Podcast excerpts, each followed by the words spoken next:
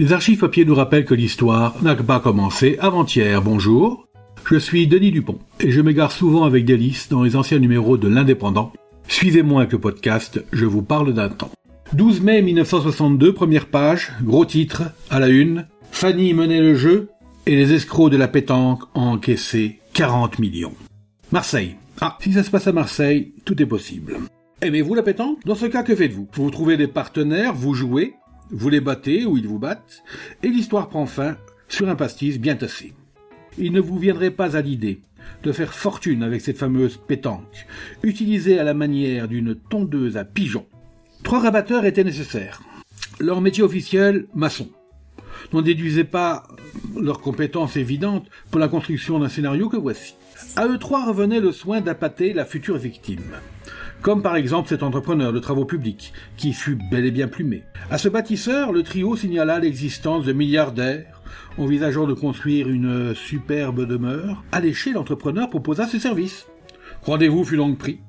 On se rendit dans une hostellerie de luxe, quelque part sur la côte d'Azur, et on y retrouva un monsieur très digne. La conversation s'engageait alors sur l'affaire de la construction. L'affaire s'annonçait sur un tour favorable, mais, comme par hasard, le milliardaire revenait à sa lubie. On parlait boule et une partie était envisagée. Deuxième scène.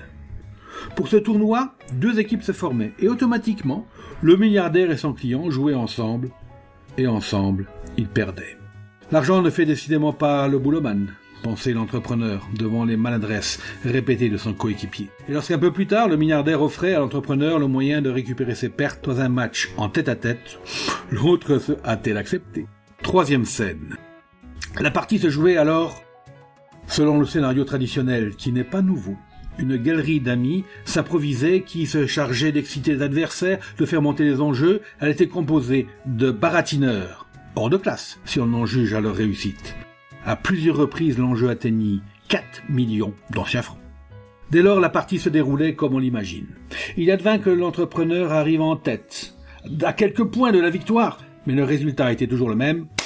Le milliardaire, qui en fait était un champion consommé, gagnait la belle et la forte somme. La police judiciaire de Marseille, qui a démasqué le pot au boule, a déjà retrouvé une dizaine de dupes, ayant à elle seule versé plus de 40 millions aux aigres fins de la pétanque.